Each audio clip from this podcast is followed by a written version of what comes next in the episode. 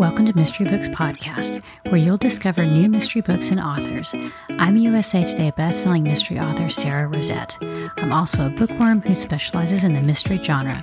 I love sharing my favorite mystery discoveries, from classic Golden Age novels to contemporary cozies.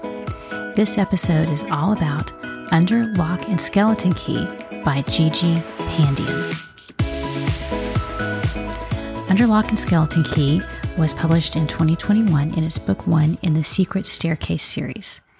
Here's the blurb An impossible crime, a family legacy, the intrigue of hidden rooms and secret staircases.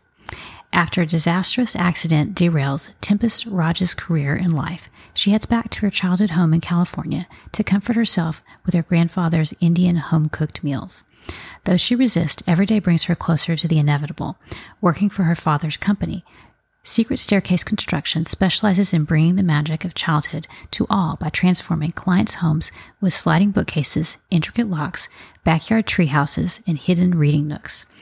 When Tempest visits her dad's latest renovation project, a dead body is discovered inside a wall that's supposedly been sealed for more than a century. So I edited that just a touch at the end, not to give anything away, because we do no spoilers here at Mystery Books Podcast. Here's the first line. Tempest Raj tested the smooth hardwood floor once more. Okay, so let's get into a little bit about the background of the story. The blurb gave you quite a bit of information about it, but I will add a couple more details. It is set in Hidden Creek, California, which it sounds to me like this is a suburb of San Francisco area. It um, has the main character of Tempest Raj, and I think she has one of the best, most intriguing jobs for a mystery sleuth, and that is as a magician.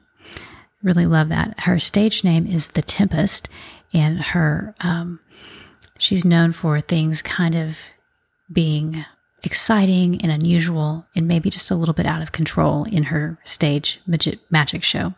Things have fallen apart in her life. There's been a horrible incident during her show, and she has returned back to her family home to kind of regroup. Now, she has a very strong family. Uh, the characters and relationships are very important in this book. So um, she's there and she doesn't really want to go to work for her dad's company, but it looks like she may have to do that. She's going to try and regroup and not do that. But um, as is often the case with amateur sleuth and traditional mysteries and cozy mysteries, the main character returns home and is pulled back into this world that she left. So we'll talk a little bit about the themes. Um, one of the biggest themes in this book is the family and relationships. She has str- such strong relationships within the book. She has her dad and her grandparents and um, her best friend. And then she's got the workers in the Secret Staircase Company. And all of these people have rich backstories and she really goes into detail about how they're all connected and the different ways that they are connected to her life. Another theme in this book is magic, which of course makes total sense because she's a magician. So eh, there's lots of fun magic tricks and illusions and that plays out in also in the secret staircase construction company that it's all about illusions and things that mm uh, surprise you. So that's through that's just woven throughout the book. Another theme of Under Lock and Skeleton Key is just hidden secrets. There's locks, keys, secrets, all those kind of um, mysterious elements that I love. And there's also gothic undertones to this story. There's a family curse. I won't give away any details about that, but um, that is a big part of the story and something Tempest has to wrestle with. There's a huge theme of influences from the golden age of mystery. This is a impossible crime. The death that happens that Tempest begins to investigate is a locked room death, which is like a subset of the impossible crime. And these were so popular in the 1920s and 30s with uh, there were tons of books that had impossible crimes and locked room mysteries were like a subset of that. And Pandian really delves into that. So another aspect, another theme of this is blended cultures. So Tempest has a blend of Indian and Irish heritage in her family. And that's woven throughout the story. That's part of the mystery. It's also shows up in the food that she eats. There's recipes at the end of this novel. So if you like, the foods sound really good to you, you can try your hand at some of the recipes that are in this book. All right, on to tropes. Now, a lot of these are very similar to the themes, but I'll go ahead and touch on them just to kind of give you an overview. A lot of the tropes in this also showed up in the themes. Um, I've already talked about the golden age influence in this book, the locked room. So that is a trope in mystery fiction. If you enjoy locked room mysteries like the how could this crime possibly have been committed, then you'll enjoy this book and you'll also enjoy the uh, kind of in-depth homage to locked room mysteries that Pandian gives us. We have the trope of returning home. Things have gone terribly wrong for her and she has to return home. And that's a very common trope in mystery fiction. She has to kind of get back on her feet. Uh, where else is the best place to do that except at home? Um, another uh, trope in this is there's a mystery around a parent's death and uh, Tempest's mother has died and we don't know all the details. And as the story goes on, that becomes part of the mystery that she has to unravel. There's the family curse, which I mentioned. That's another trope. That's more, um, I would say, like a thriller or type of gothic novel type trope, but it does show up occasionally in mystery fiction. And then um, food, yet again, uh, cozy mysteries and traditional mysteries often have elements of food in them. There's just so much food, so many good recipes in this book. So, a couple of uh, fun facts about this book. In the acknowledgments, Pandian uh, mentions that she wrote this book.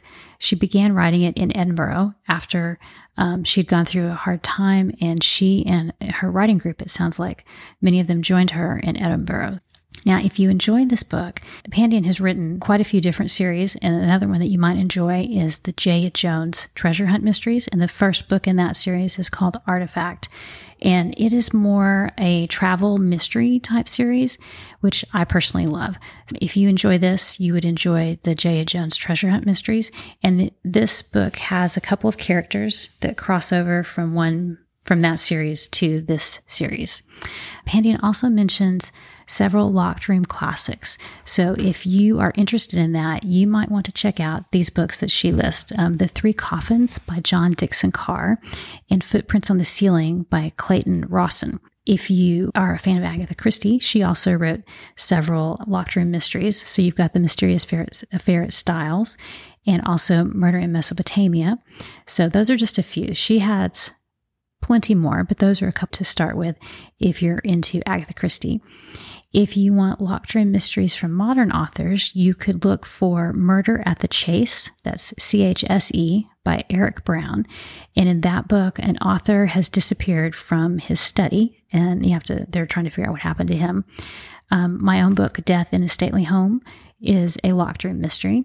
And then I haven't read this one, but it's definitely on my list because it's shown up again and again The Tokyo Zodiac Murders. And then if you're looking for a book that sort of has a, a protagonist with a blended uh, heritage, then I would recommend Dial A for Aunties. It, the protagonist in that book has a Chinese Indonesian heritage, and she's dealing with um, the different family expectations that that brings. And it's not quite a mystery. It's more, I would say, it's more campy. But if you enjoy that type of theme of the blended heritage, then you would enjoy A for Aunties. So, my question for you is Do you like magic and illusions? And have you read any other books featuring magicians? You can find me on Instagram at Sara Rosett, no H on Sara and no E on Rosett, or leave a comment on the show notes for this episode, which will be under sararosett.com forward slash lock. I hope this podcast has let you revisit a book or perhaps helps you discover a new author to try. If you've enjoyed this podcast, I hope you'll tell a fellow mystery reader. Thanks for listening, and I'll see you next time.